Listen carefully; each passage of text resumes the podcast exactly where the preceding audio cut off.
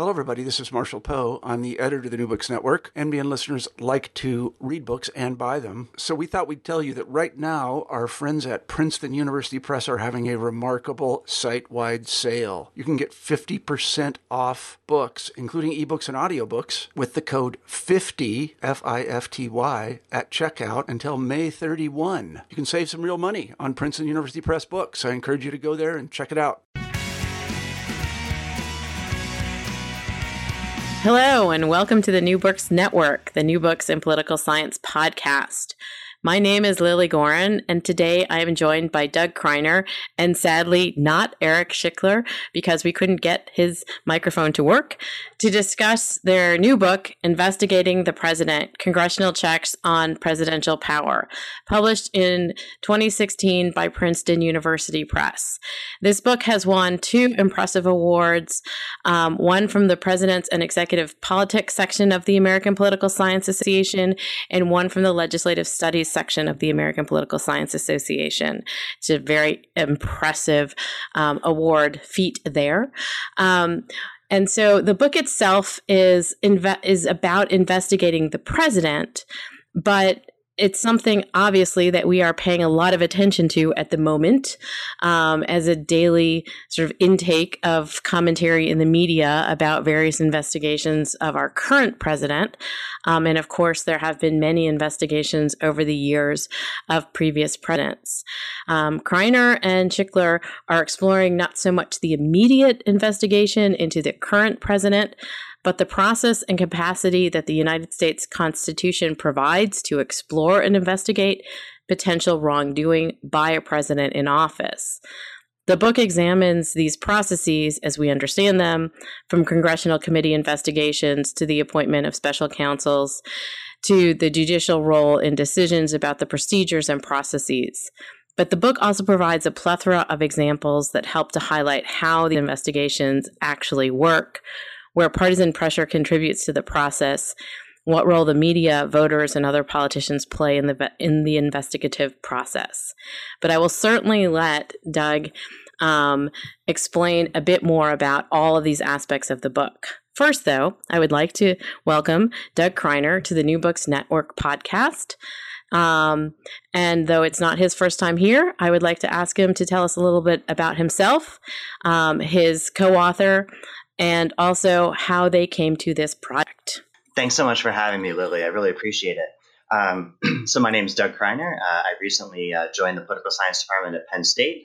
Uh, Eric Schickler, my colleague, of course, is a professor and chair of the political science at Berkeley, uh, Department at Berkeley. Uh, and the way in which this project sort of came about, um, actually, its roots go all the way back to when I was in graduate school. Um, when we read Mayhew's Divided We Govern, there's the second chapter on investigations, and it's one that sort of no one really pays too much attention to. It's sort of ironic, given that Mayhew argues in the book that investigations are one of the most consequential things that members of Congress do uh, as an institution. I was like, wow, that's kind of interesting. We don't really seem to give it too much empirical scrutiny. Uh, so I wrote a paper with a graduate school colleague, Liam Schwartz, uh, that came out in LSQ. Uh, and in the process of doing that, you know, sort of had conversations with Eric, just picking his brain and talking about it. And years later, we decided to pick this up and do something a lot more with it. Uh, and so we came up with the idea of trying to build uh, a much bigger data set of congressional investigative activity as opposed to focusing only on those high profile publicity probes, as Mayhew calls them.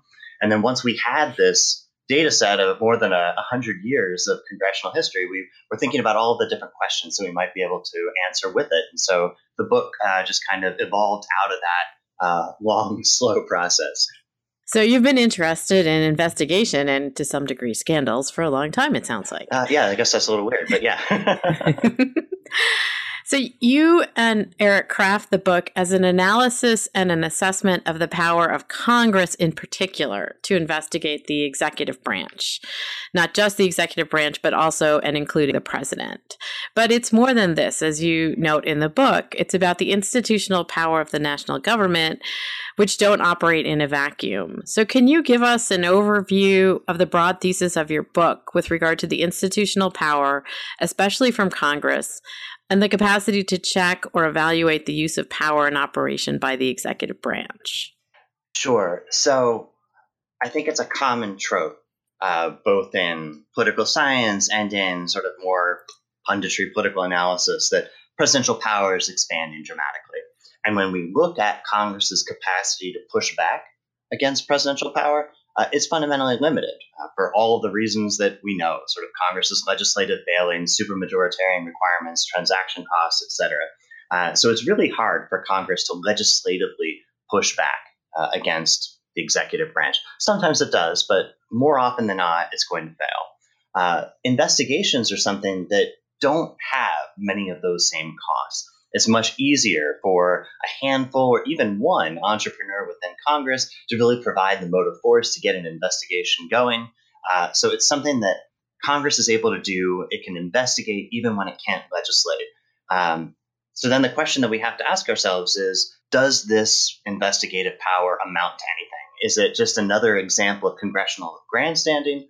Or is it a tool with which Congress is able to really do political battle with the president uh, in ways that have major implications for politics and policy. Uh, so that was the main question that we sought out to answer uh, with this book. And and following that up, you you know you note within the sort of introductory section of the book and the in within within the book throughout that we have this context of polarized of a polarized political system these days in particular divided government legislative gridlock and so forth. But that congressional investigative power supersedes or at least comes to operate many times instead of congressional legislative capacity. Um, how does this also reflect the shifts in the roles powers and positions of the legislative and executive branches in our constitutional system. Sort of to focus a little bit maybe on the polarization aspect of it, basically, we tried to answer three separate questions in the book. The first is Congress has this power. Uh, I think we'll talk about it later. It's not explicitly in the Constitution, but in the very first Congress, it articulated this power. Uh, it's been established since then, but it, just because it has it doesn't mean that Congress will always use it. So we wanted to ask under what conditions will Congress actually use this investigative power to push back against executive branch misconduct, abuse, um, sort of pushing? Uh, the second question is how might it matter? Uh, through what mechanisms might investigations, which don't have the force of law, like when you're passing legislation, might actually affect politics? And then finally, we wanted to look for concrete evidence of, of changes in politics and policy.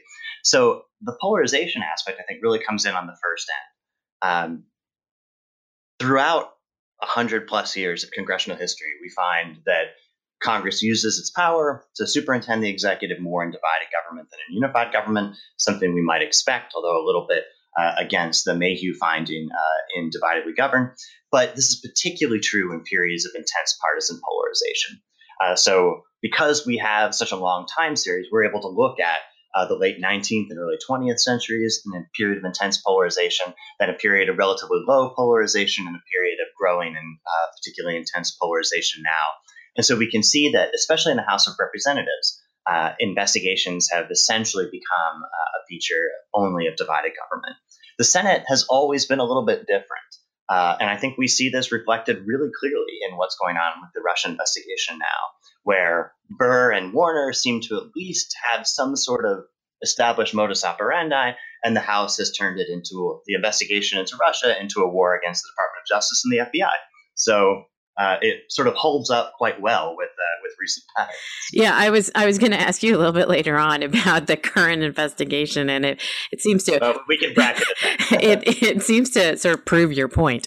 Um, but I was I also am am really impressed by the sort of early going in the book because you go through the sort of absence of this power in Article 1 of the Constitution but you and Eric do an amazing job sort of filling in the evolution of this power and how it's been codified and how it's changed over time, this investigative power and to some degree this oversight. Can you go through that a bit in terms of where where it first came from, as you say, in the early Congress, and then how it's shifted and changed and mutated um, over time?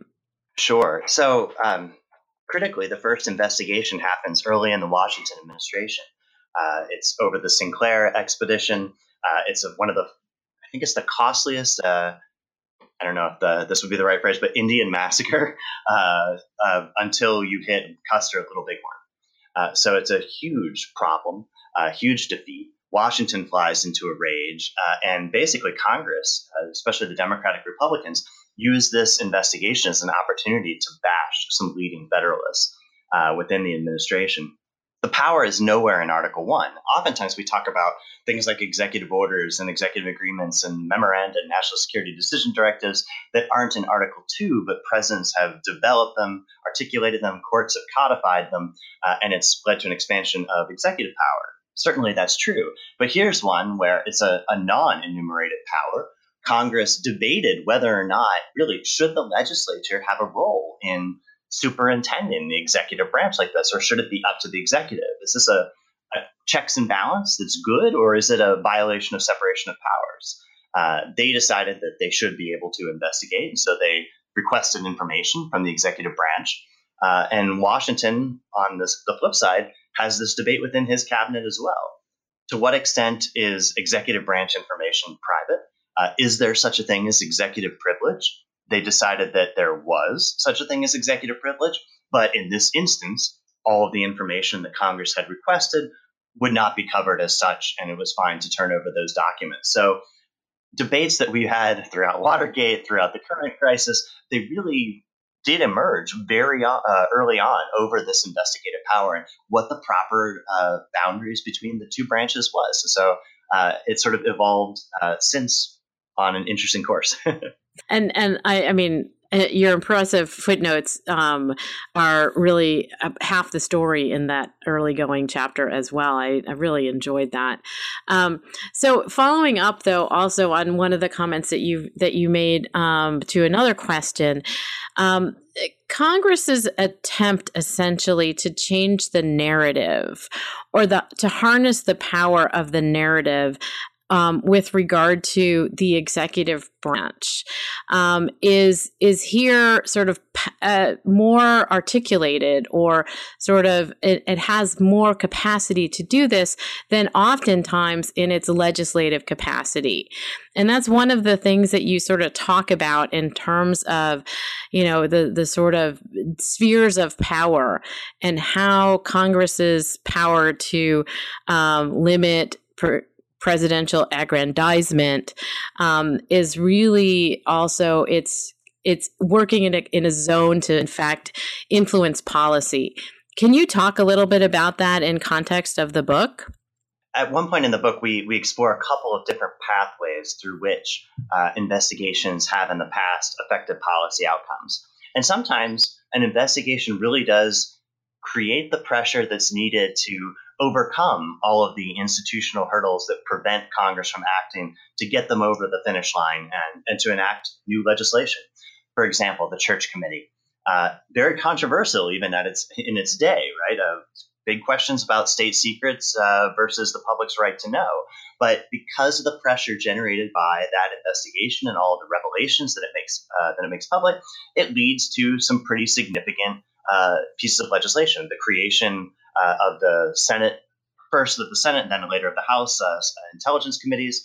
Uh, it contributes to the Foreign Intelligence Surveillance Act, which, again, very relevant yep. for what we're talking about right now. Um, so I don't think any of that stuff would have passed if you had taken the Church Committee investigation out of the context. But much more generally, uh, does an investigation have to lead to legislation for it to be impactful? Uh, we don't think so. Uh, and instead, it's I think one of the key things that investigations do is exactly what you mentioned. It sort of it changes the narrative. It's an opportunity for Congress to uh, push back against the White House's endeavored agenda control, and instead to sort of shine a public light uh, on aspects of policy or administration action or behavior that the administration would really prefer the press not focus on. In that respect, I love Mayhew's. Uh, shoot, sorry, there was the the uh, thing you told me to try and turn off, so obviously That's I failed okay. there. But I love Mayhew's phrase for investigations. He calls them publicity probes. And that's exactly what they are, right? Investigations are meant to try and capture headlines, to capture attention, uh, to generate buzz around these charges, and to encourage then journalists and others to continue their own inquests and investigations into what the administration is doing, uh, with the prime battle oftentimes being waged not on the floor or even in the committee room itself, but in the court of public opinion. Yeah, and and that's again one of the the aspects of what you're sort of analyzing in the book that I find really fascinating is we don't, you know, we talk about watching the sausage being made or not in terms of legislation that Congress creates or tries to create. But when you're sort of looking at the, this role of investigation and possibly reaction to presidential overreach or aggrandizement, it really does become a, a mechanism that Congress doesn't otherwise have to focus a spotlight um, on something that Congress is doing that people then pay attention to, in part possibly because it's salacious, blue dresses notwithstanding, um, but also because it is, as you say, a mechanism to also attract media attention to um, the narrative that Congress or perhaps a party in Congress wants to articulate and enunciate. Um, so, my next question is that the book explores congressional investigative powers through a number of different perspectives and, of course, methodological approaches. And you also noted this large data set that you and Eric assembled. Can you ex- sort of sketch out what approaches the book takes up with regard to the methodology that you use and also, you know, what you were doing in terms of integrating the information into your data set?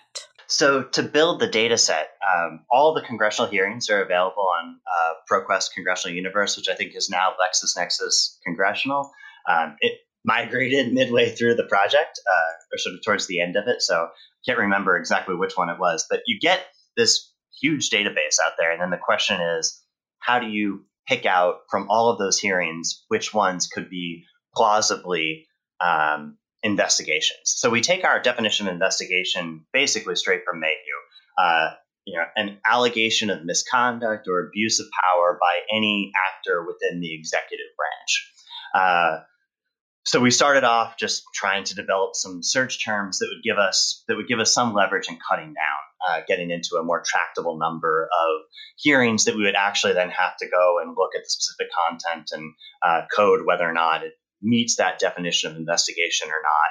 So we refine these over time through a, number of different searches, making sure that sort of the early uh, uh, hits that were catching all the things that we knew were out there uh, in periods where we had done some research to try and compile lists in other ways. Then once we did it, we sort of ran this initial hit. It returned thousands and thousands and thousands of hits. Uh, and then we had a team of coders uh, that had coding rules for what they were looking for, did the standard intercoder reliability checks, and from that tried to identify every hearing uh, in that data set that referred to something that would be a, a charge of executive misconduct or abuse. Uh, then from that, we have the actual hits. We have the days in which each of these hearings were held. And so uh, we thought the, the fairest metric would probably be the number of days of hearings that Congress held in which they're investigating a, a charge of misconduct. And so that's the, the dependent variable in the first set of analyses in the book, trying to understand what factors drive variation in Congress's use of this power. Uh, then it becomes an independent variable in the second section of the book, where we wanted to more formally test this idea can publicity probes or investigations that are meant to really play out uh, in the public do they actually move public opinion? Uh, one of the big problems is of course the endogeneity that almost certainly exists in the relationship. Uh, it could be that members of congress investigate the president and it hurts him politically. It could also be that a unpopular president is a much more uh, palatable punching bag uh, than one who's uh, riding high in the polls. The Clinton uh, years notwithstanding, I guess, as Republicans didn't shy away.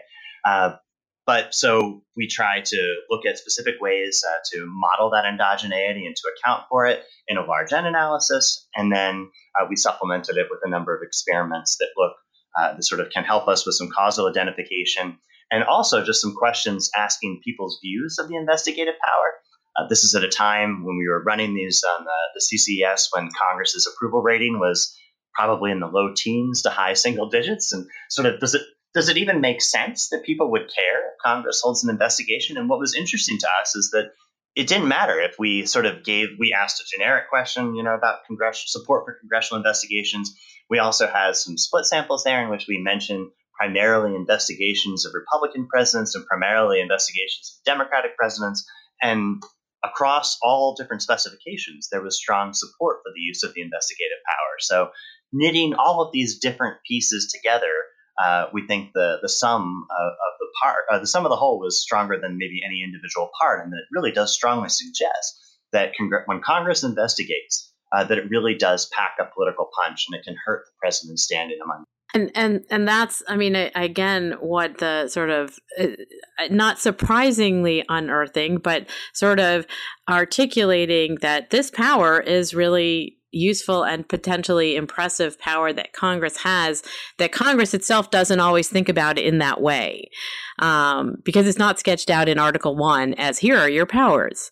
Uh, and so one of my questions that that follows this up for those who are interested in reading the book is you you do lay out not only the sort of the the data that you you know sort of accumulated and integrated into um, this very large data set but also you you talk about sort of case studies and historical dimensions. Can you lay out a little bit for listeners the sort of structure of the book itself um, and how you trace your essentially your premise and then uh, your conclusion through the chapters?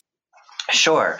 Uh, so we start off with just laying out the basic argument that congress is at an institutional uh, disadvantage when it's trying to push back against assertions of presidential power especially when it tries to use its legislative powers. And so that is one of the main reasons that the argument is is so strong that the pendulum of power has undoubtedly swung towards the executive branch, which it has.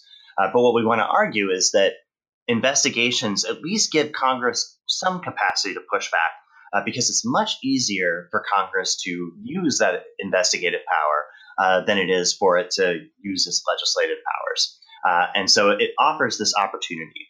So that's where we start off. Then in uh, the next chapter, we introduce our large data set, uh, how we go about collecting it, and just start looking at trends in investigative activity over time and trying to understand what factors drive the variation.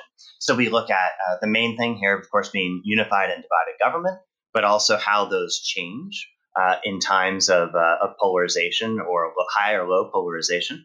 Uh, we also look at other factors, wars, uh, the state of the economy, uh, sort of other types of structural factors that might matter as well to try and really get a handle on under what conditions investigations do bolster congressional power and under what conditions investigations are relatively unlikely to have all that much of an influence. Uh, so, having done that, we move on into looking at the effect of investigations on presidential approval. Uh, so for this, uh, we use some time series analysis, we use some experiments and some other survey work. And then from there, we really want to move on to our ultimate goal, which is trying to see if we can show the effects of investigations on concrete policy outcomes. Uh, and so to do this, we first talk about a couple of different pathways through which uh, investigations might matter. And a lot of this is supplemented with case studies to sort of illustrate how it can work. So, as I mentioned, in some cases, like the church committee, you see an investigation happen. It helps lower the it helps lower all the barriers to Congress acting uh, through legislation, and it leads to the enactment of, of new uh, statutes to try and address some of the problems that are raised by the church committee. Other times, uh, an investigation may encourage the president to preemptively uh, make some concessions. The church committee is another example here. So uh, President Ford knows that investigators are coming after him. There's pressure building, and so he issues a series of executive orders that are trying to fundament to reform aspects of the intelligence agencies to preempt more extreme change coming from Congress.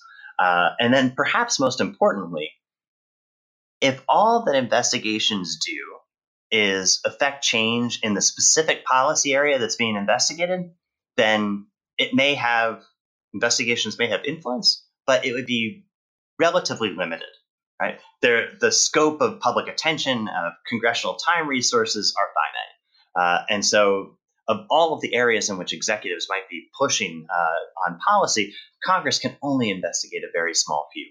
So then, what we wanted to know is is it possible that investigations in one sphere that are politically damaging to the president may affect the president's strategic calculations in other areas of policy that are completely unrelated to the investigation itself?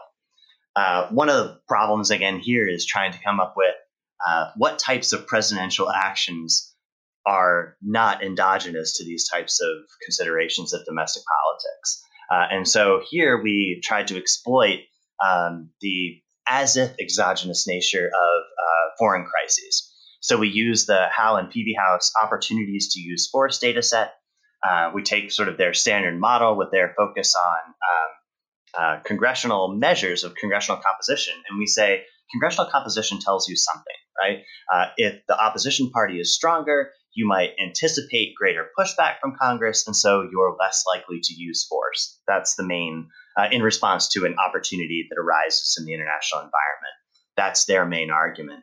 Uh, we say that's true, uh, and the partisan composition of Congress provides an important signal for presidents, but recent investigative activity may provide an even clearer signal. Uh, if Congress has been investigating you and pushing back at things that they argue are misconduct or abuse of power, uh, that tells you that Congress is very likely to do so again in the future should things not go well or should you act uh, contra their preferences and the rest. And so we use that data set to try and see if this is the case and find some, some pretty significant evidence of it. Uh, that presidents use force much less uh, frequently, all else being equal, uh, after periods in which they've been heavily and intensely investigated by the executive branch. And I think you can see this in some of the case studies as well, where previous congressional uh, investigations, presidents freely acknowledge that they have those on their minds uh, when they're opting not uh, to do certain types of actions that they could probably get away with. Congress would be unable to check them legislatively, uh, but politically, they anticipate serious costs uh, from a, a, Congress that might use that investigative power again. So, is this now becoming a sort of embedded function of the way Congress is just going to do business going forward? Yeah, I think so. Um, we're in an intensely polarized era. Uh, if you have the return of divided government in 2018 or in 2020, uh, I think that it's going to just be a pretty common feature uh, of our political system, and it can, you know, uh, it can have pretty big payoffs even when they don't seem immediately apparent, right? So consider the Benghazi probe, of course, right? So this is a probe that uh, failed once, failed twice, failed again. One of the longest investigations in congressional history. No one really cared, it seemed, about it for a lot of it. And then they find the little proverbial nugget of gold, right? They find that Hillary Clinton used a private email server. If it had not been for the Benghazi uh, investigation, we never would have known that. Uh, and how might history have played out differently had it not been so? So the benefits uh, to investigators are really steep.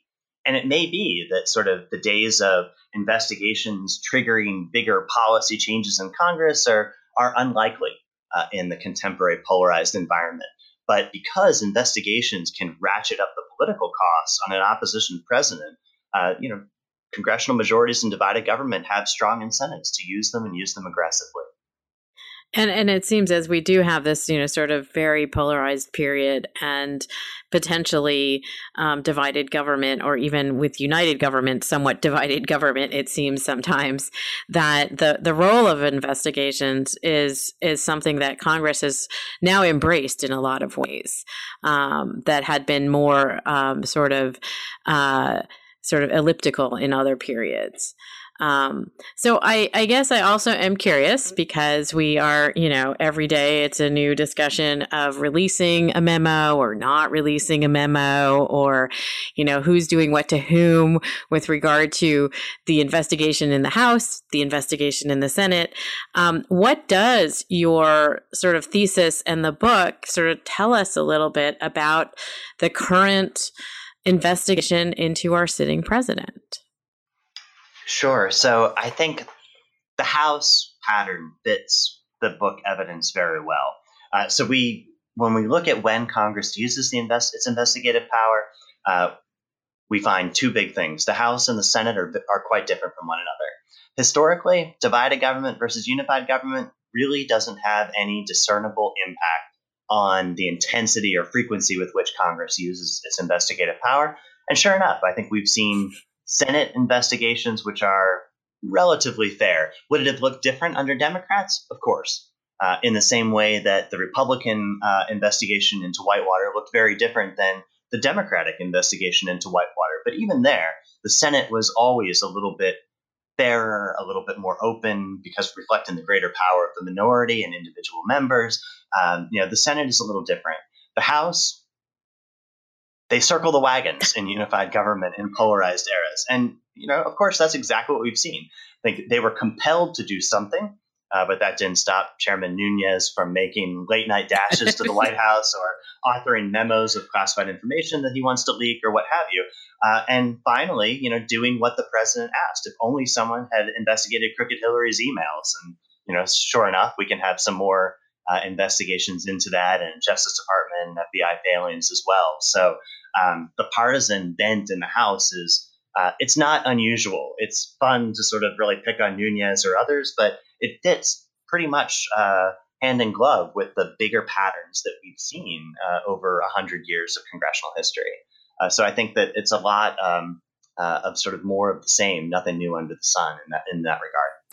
Um, so I guess the one of my one of my final questions for you and and for Eric is Eh, you know, we've talked a little bit about this already, but what generally is the result of congressional investigations of a president or the executive branch? As you note, it doesn't always, you know, end up with a quote smoking gun or the the missing eighteen minutes from the tapes. Yeah. So in the book. Uh, we naturally have to speculate a little bit towards the end. Uh, as we approach the end of the time series, we've got less data to work with, and so uh, what we can say concretely is a little more limited. But it really does appear that there's been a shift in the type of investigation that we've had uh, over the last few decades uh, to increasingly um, the primary aim of investigations being politically damaging the president. Uh, and sometimes, you know, that does result in the smoking gun and it provides pressure towards uh, impeachment or resignation or what have you. And other times it doesn't. Um, but consider Iran Contra. Uh, for an example. Iran Contra, the legislative reaction to Iran Contra is relatively minor. Uh, it does not lead to charges of impeachment. It does not lead to quite the smoking gun. I guess maybe it was shredded, hard to say. Um, and it doesn't lead to um, to a resignation. And George H.W. Bush is able to pardon everyone, and so the immediate consequences seem pretty small. Uh, but if you look at Reagan's last two years in office, uh, as Iran Contra was heating up, he lost a series of really important votes where I think it was uh, fairly widely assumed that he was going to win. Uh, he lost uh, Supreme Court confirmation battles. There was a very significant political cost to the president being weakened by this ongoing investigation that just seemingly never went away. Uh, and you know, I think that you know, may be the the most common consequence. It's not always the smoking gun that's going to lead to the the genuine institutional showdown that we all sometimes are waiting for. But politically weakening the president um, has real impacts on policy and, and politics more generally uh, that are tangible that we can see uh, consistently over time. And I think that's, you know, I think that's one of the more interesting dynamics that you draw out, that you and Eric draw out in the book is, you know, sort of understanding that an investigation has power, um, even if it's not necessarily going to produce, as you say, an impeachment or indictment or something to that effect. It it has this power that that you do a great job of mapping out how that has an impact on um, on presidents and, and the executive branch in particular. So, Doug, what are you working on now? Um, so, my latest book project is looking at uh, presidential unilateral power. Uh, and so, the main argument or the puzzle that I'm trying to solve is that if we take the sort of standard pivotal politics model as applied to executive action, uh, presidents should have a lot of flexibility to move policy in the gridlock interval. Uh, and many cases they do. But if you look at most measures of executive activity and significant executive activity, uh, I would argue it's the real puzzle is why aren't presidents doing more unilaterally? Think about all of the policies that President Trump could move closer to his preferences, assuming he had an ideal point. Uh, somewhat problematic, maybe, uh, or President Obama, all of the other policies he could have moved left, uh, in which he would have been able to sustain a veto of legislation to overturn him.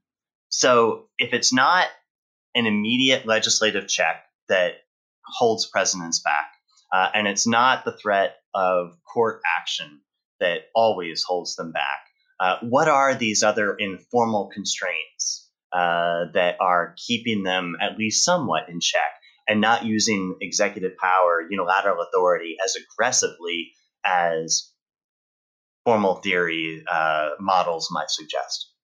So, are you in the midst of assembling a data set to that end? Uh, yes, yeah, we, we have a couple of different data sets and uh, uh, some uh, different uh, public opinion studies uh, and the rest that are trying to dig into this question a little bit. Cool. So, will you come on the New Books Network and talk about it when you finish the book? I hope so. Excellent. if Excellent. I'm invited, I'm there. Of course, of course, we'll have you back. Um, so, how can some interested person get a copy of Investigating the President Congressional Checks on Presidential Power? Well, uh, it's available directly through Princeton University Press and also uh, on all of the, the major sites Amazon, Barnes and Noble, even Target, I saw. So that was kind of exciting. I did notice that. I, I, I, was Googling it today and I saw that it's at Target. So cool. Uh, thank you for joining me today. Um, and I'm sorry we couldn't have Eric with us as well, but I really appreciate your discussing investigating the president, congressional checks on presidential power from Princeton University Press. Thanks so much for inviting us, Lori. Sure.